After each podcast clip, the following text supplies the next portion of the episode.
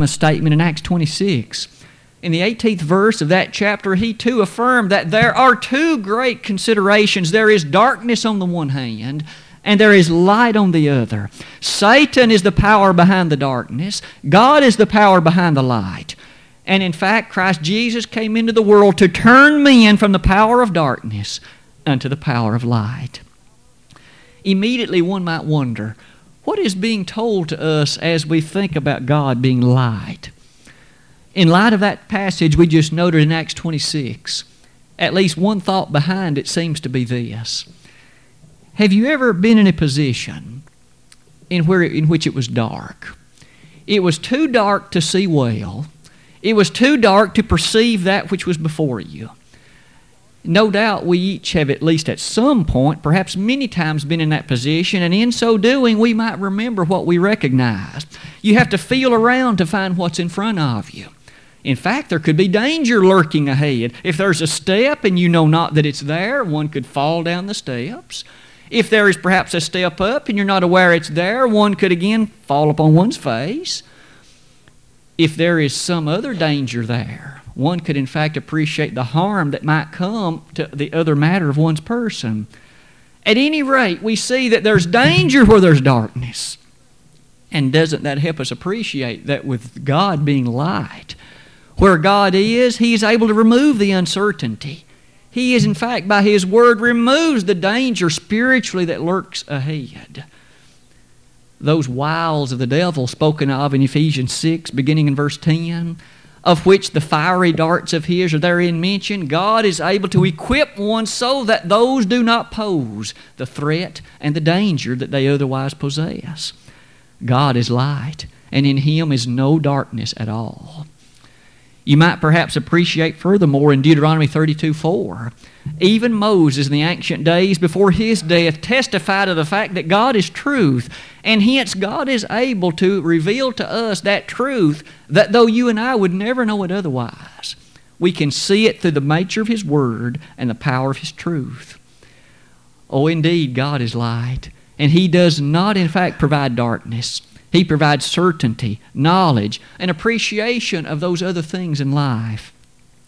In speaking about matters like that, could we perhaps bring to mind First John five thirteen, another verse in this same book, where John, the inspired writer, penned these words, "These things are written to you that believe on the name of the Son of God, that you might have life in His name." The knowledge then that comes along with eternal salvation. John wrote that you and I can know it. Do you see with me how that God dispels the mystery that lay ahead? Can you and I know then that we are saved? John says we can.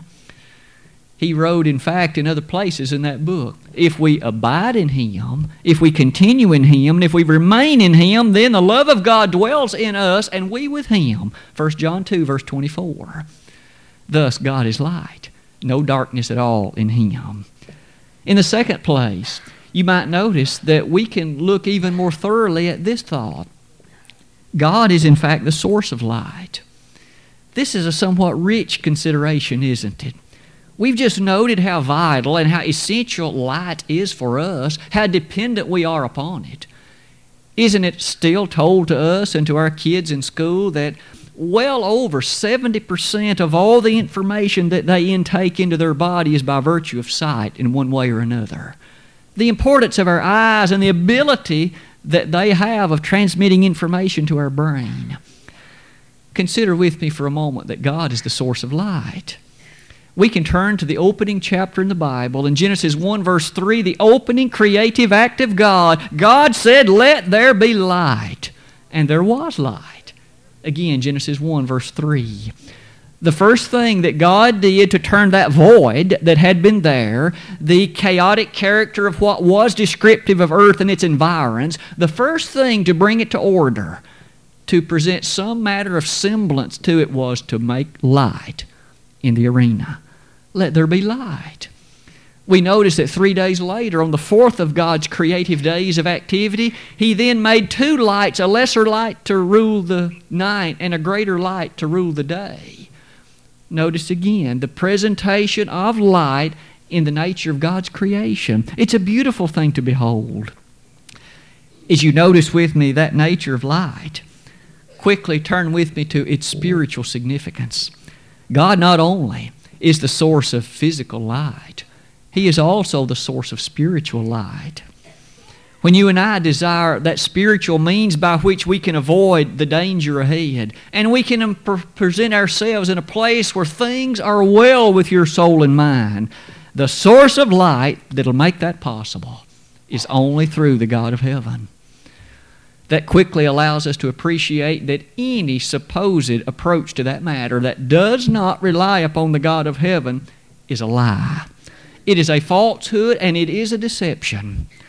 Second Thessalonians two, verses eleven and twelve still remind us of the tragedy of men who subscribe to the deceptions of the world and who because of that are eternally lost. May you and I in wisdom never allow it to be so with us, but may we allow us to reside on the fact that God is light and He is the source of light. One of the verses that I've asked you to consider in light of that second point is this one.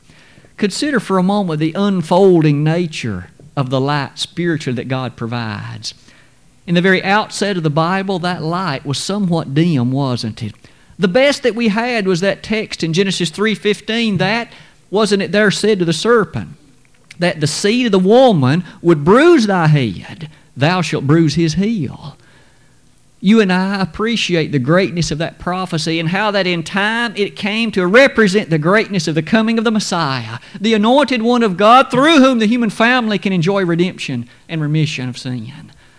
But notice in that early stage of human history, that prophecy was the fullness of all that was had. Throughout the centuries, God unfolded more of it. He illuminated the mind of man in regard to what was coming. He shed light on the subject, if you will. When we come to Isaiah fifty-three, the prophecy of the suffering servant, and we come to texts such as Zechariah six, verses ten through twelve, we learn more and more and more. And suddenly, onto the scene burst the Son of God when He was born of Mary in Bethlehem of Judea in Matthew chapter one. Notice the unfolding character of God's revelation. You and I now have all of it. We don't have to worry about there being a part that hasn't yet been revealed. For Peter reminded us that God has given us all things that pertain unto life and godliness, Second Peter one, verse three.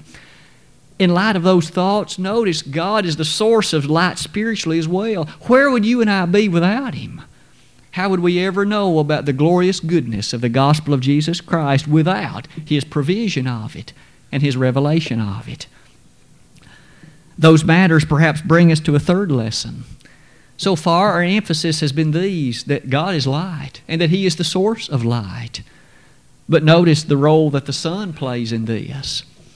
Jesus is said to be the light of the world.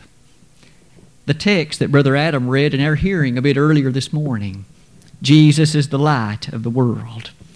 As we build up to that passage in that text, consider some of the ways that the unfolding character is presented. The closing book in the Old Testament, Malachi, in chapter four, verse two, reminded us that the Sun of Righteousness shall burst upon the scene. And when that Son of Righteousness comes, He will provide the light. That word Son was spelled S U N. It was a prophecy of Jesus the Messiah, the Son of God, the coming of the Son. And notice as we quickly see the father of John the Baptist in Luke one, verses seventy-eight through eighty. We see even on that occasion the greatness of the light that would be brought to the human family. Men groped in darkness and in sin and iniquity, and suddenly the sun came and shed forth the greatness of that light that we still enjoy. When Jesus was but a babe, and that aged Simeon took Him in his arms in Luke two, verses twenty-five to thirty-two, we notice that one of the things he asserted in the thirty-second verse was, "This babe is the light to lighten the Gentiles." Notice the light. He was there in the arms of Simeon at that time. No wonder later Jesus Himself directly said in John eight, verse twelve, "I am the light of the world. He that followeth me shall not walk in darkness, but shall have the light of life." We each can testify to the darkness seen in this world. The tabloid magazines testify to it. The nightly news speaks of it. We see it in the lives of many that you and I perhaps know personally. Jesus said, I am the light of the world. There is no light to be found other than Him. All the opportunities and all the things that are set before us otherwise, if they aren't based upon Him, are at best but a reflection of Him if they are light at all.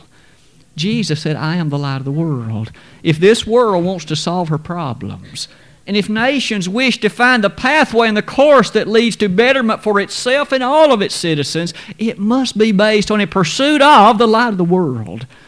No other place will it be found. And notice that Jesus also affirmed that that personally has great significance as well. Note again the reading, I am the light of the world. He, note the personal nature. I should apply that to myself, and you should apply it to yourself as well. With regard to the issues, the problems, the things in my life that are troublesome, the solution is to be found in the pursuit of the light of the world. All the efforts that I might make to my own benefit and based upon my own abilities are but filthy rags compared to what He has to offer. Notice, he that followeth me shall not walk in darkness, but shall have the light of the world. If you and I wish to then enter the year twenty ten with a sense and a desire and a pursuit of that which will be for our eternal betterment, and note that eternal betterment should begin with the emphasis here, then that must be based on the Son, namely the Christ. Oh, how marvelous it is to think about Jesus. Perhaps you and I can think about individuals who do not base their life on Him. They seem to have little interest in Him. They, in fact, seem to give no credence and no emphasis at all to the Holy Scriptures, to the life of the Savior, what was done for them. Might we ask, how much tranquility do they have in their spirit? How much solace and comfort do they enjoy in their day? And let us not be fooled by the facade of earthly riches, or by the pretense of that which is otherwise not eternal in its destiny. Jesus still affirmed with all the power within Him, and should in fact resonate with you and me as well. Did He not say, lay up for yourselves treasures in heaven, where neither moth nor rust doth corrupt, where thieves do not break through nor steal? In those famous words of Matthew six, verses nineteen to twenty-one. This morning, Jesus is the light of the world. He stated so, and so many passages help to affirm it. Question for all of us that we shall certainly need to ask is, in what way are we pursuing that light? Are you and I reflecting His light? We certainly don't have any light of our own. Are you and I daily, constantly, powerfully, desirously reflecting His light? We are told we should do so in Second Corinthians four, verse six, and in Second Corinthians four, verse eleven. And thus, as we will return in a moment and ask that question a little later, might we already plant the seed? Are we reflecting, like mirrors as we ought to be, the light of the Savior? On to our next lesson. God's Word, what role does it play in association with light? In the one hundred nineteenth Psalm, that longest chapter in the Old Testament, the psalmist in verse one hundred five made this statement, Thy Word is a lamp unto my feet, and a light unto my path. The Word of God, a light unto my path, and a light to your path. Oh, as so often men grope in darkness, uncertain as to which way to go, and certainly not aware of the great reward lying ahead for the saints of God. They miss the mark entirely because they pay no attention to the prospect and to the teaching of the Word of God. Thy Word, the psalmist said, is a lamp unto my feet. We began the lesson this morning by reminding ourselves of what happens when you're in the dark. Have you been in a place where you needed light? Maybe it was at night, and the batteries in the flashlight become too weak to shine. Suddenly you're in a bad position. You're in need to get somewhere, but now there's no light for direction. Think how lovely it is to have a backup flashlight. You can quickly turn on and make the journey for the rest of the way with safety. The psalmist said in regard to the way of our feet and the way we should go, Thy Word is a lamp. It's a light to that course. It shows us the proper, the safe, the way that's not dangerous. as you think about the Word of God and its presentation in that regard, no wonder the Lord said, sanctify them through thy truth. Thy word is truth, John seventeen seventeen. Wasn't it said also by the psalmist in Psalm nineteen eight that God's commandment is pure, enlightening the eyes? Oh, with the interest that we should have in the Word of God, and that our world might have that interest. For if they had that interest, then they could follow the light that God has set forth, the light that the Son has presented. When our world leaders thus choose not to follow the sacred text, when they think that the documents of men are more wise, and they think the pursuits of humanity are more noble and more proper, they make a grand mistake for themselves and for those who are citizens of their country. The Word of God should be the lamp to your life and to mine. And when that be the case, then you and I as a people will understand the pri- privileges, the promises, and the prospects that it makes available. As you think about that matter with me, in Hebrews four verse twelve, we have this constant reminder. The Word of God is quick and powerful and sharper than any two-edged sword, piercing even to the dividing asunder of soul and spirit, and of the joints and marrow, and is a discerner of the thoughts and intents of the heart. Question, what thing that man has ever been able to devise has that kind of power, that can discern to the very separation between spirit and soul? And yet this book can do it. We need to be knowledgeable of it, greatly knowledgeable of it. Can you and I share with others the gospel plan of salvation? Can we tell them the order of worship and what constitutes truthful and proper worship? We should be able to do so with book, chapter, and verse. We ought to be able to share forth the great testimony of some high points in the Scriptures as regard to daily living for Christ. Can we do that? Perhaps as the year twenty ten quickly approaches us, might we set before ourselves the joy and beauty of becoming more knowledgeable of this light that shall lighten our way and those who by our example can be lightened also thereby. These four lessons maybe take us very nicely to the fifth one, because especially the fourth one relates so well to it. One of the things that we have already seen today is that distinction presented between light on the one hand and darkness on the other. That text of Acts twenty-six eighteen set that before us. But aren't you and I aware of that from our own experience? For instance, we know that when there is a room that is dark, then we are in the presence of darkness, but as soon as the light is turned on, then there is no more darkness. We see that the light dispels darkness. The light opposes darkness. Where there is light, there cannot be the darkness. That shows us, in one sense, about the nature of our lives. We are not in a position of being able to straddle a fence spiritually. Either we are for God or we are against Him. Jesus said in Matthew twelve, verse thirty, you either scatter abroad or you're with me. There is no middle ground. And thus we fool ourselves greatly when we think that we can, in fact, play the fiddle for the devil through the week and gather with the saints on Wednesdays or on Sunday, and that that's all right. We can't be in two orchestras at the same time. We either are, in fact, on the Lord's side, and we enjoy the blessings and the power of that, or we are in the devil's camp. We find, in fact, that very idea is behind this matter of light versus darkness. You might also notice a passage or two I ask you to consider. One of the opening statements that Jesus made in His earthly ministry is found in John chapter three. I would invite you to notice with me as we read verses eighteen through twenty-one, in John chapter three, and listen to how this very idea is set forth so clearly. He that believeth on him is not condemned, but he that believeth not is condemned already, because he hath not believed in the name of the only begotten Son of God. And this is the condemnation, that light is come into the world, and men love darkness rather than light, because their deeds were evil. For every one that doeth evil hateth the light, neither cometh to the light, lest his deed should be reproved.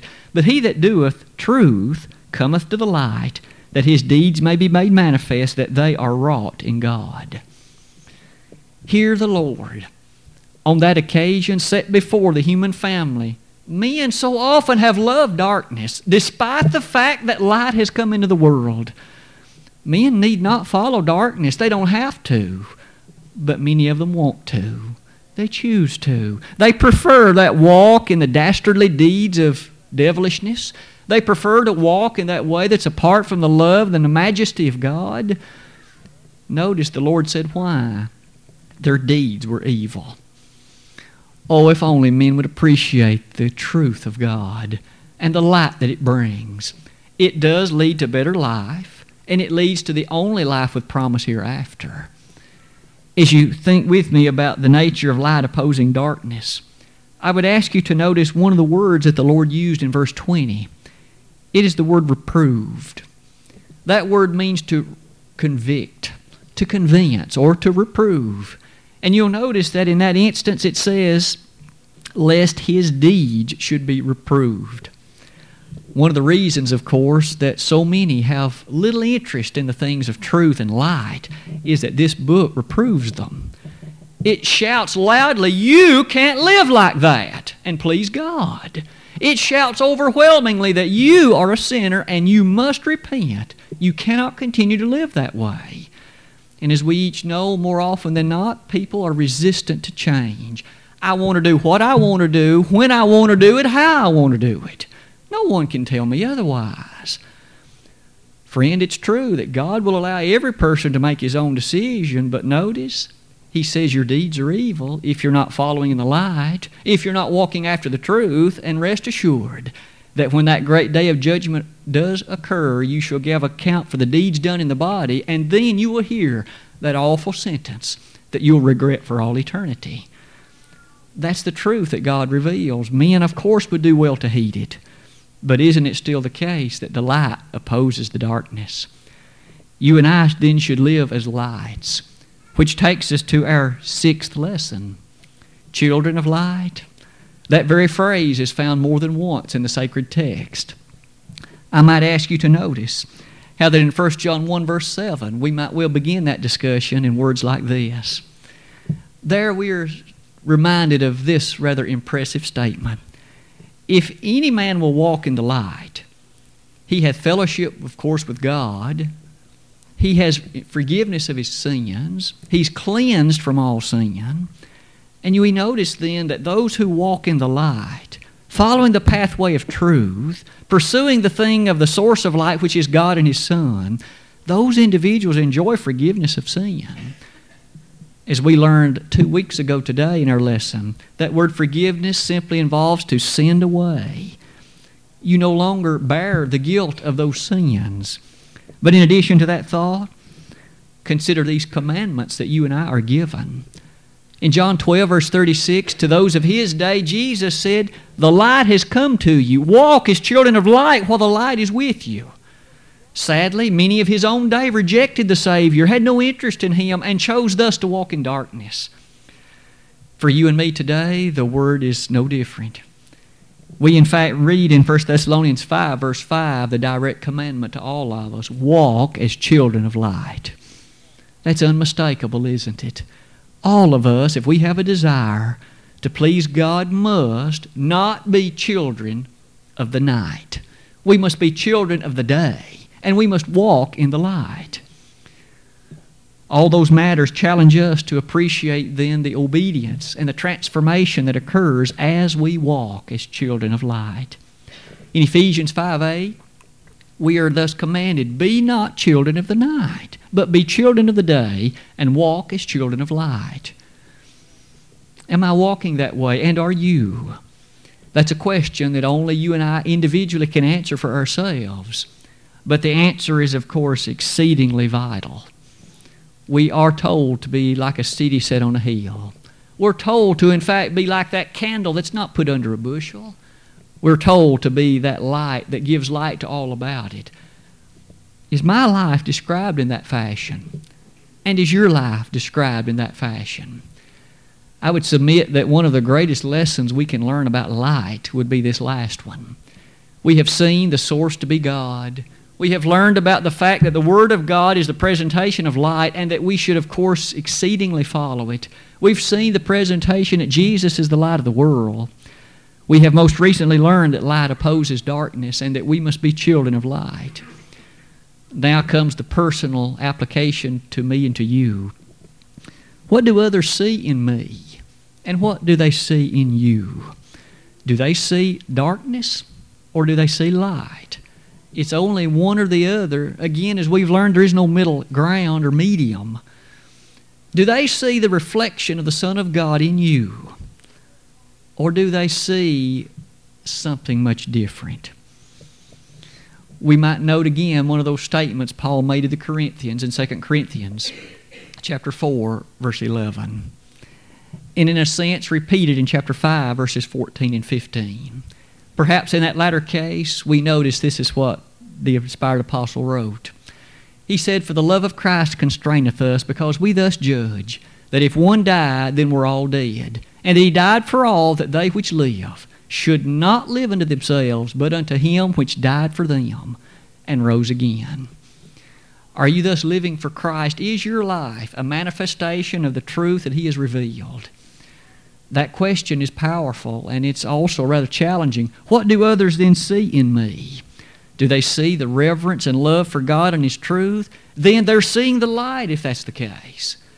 But if they see anything else, a life that perhaps is hypocritical and claims one thing but lives a different way, then I am in fact shedding forth to them darkness. I'm showing that which in fact would more likely turn them away from the truth and lead them to it. Perhaps in another way we can then ask, am I a faithful Christian? And are you a faithful one? You see, God has sent forth his Son as the light. We often notice how that many animals and insects are attracted to the light. Sadly, many human beings, it seems, are turned away from the light of God. Isn't that interesting? They don't want to follow it.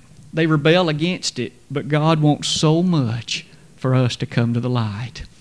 Tonight, have you, today, have you come to it already? Have you ever rendered initial obedience to the gospel call of invitation? The light, remember, has come. And in John one, verses five and following, we said there, men rejected it. They rebelled against it. Don't fall into that category. For there's no salvation outside the Savior, Acts four, verse twelve. This morning, if we could be of assistance to you in your re- obedience to the gospel of Christ, understand that it is not the proclamation of our elders, nor is it my idea. Our desire is to simply say, what did Jesus say you must do to be saved? And this is what he said. He said, "He that believeth and is baptized shall be saved." Mark sixteen, sixteen. He said, "Yea, except ye repent, ye shall all likewise perish." Luke chapter thirteen, verse three. He furthermore affirmed in Matthew ten, verses thirty-two and thirty-three, that except you confess, I will deny you. Putting all those things together, we appreciate this. You need to believe with all your heart that Jesus is the Christ, the Son of God. Believe in this fact that he is the light. Repent then of the sins in your life, those things that are transgress, transgressive of the commandments of God. Confess then the name of Jesus. As you believe it with all your heart, confess it so that others can hear. And finally, be buried in baptism for the remission of sins, Acts two thirty-eight. Today, the baptismal waters behind me are ready. They're warm and prepared. If you need to render obedience, we'd be happy to assist you with your confession and baptism. If you've become a Christian at some former time, you have known once about the light, but maybe you've now begun to follow the darkness. Maybe it wasn't intentional. You just wandered away because of apathy, indifference, laziness, or otherwise. It's time to come back to the light. The light is still shining brightly. Come back to it. If we can pray on your behalf for forgiveness of sins, let us know in what way we can help to do that while together we stand and while we sing.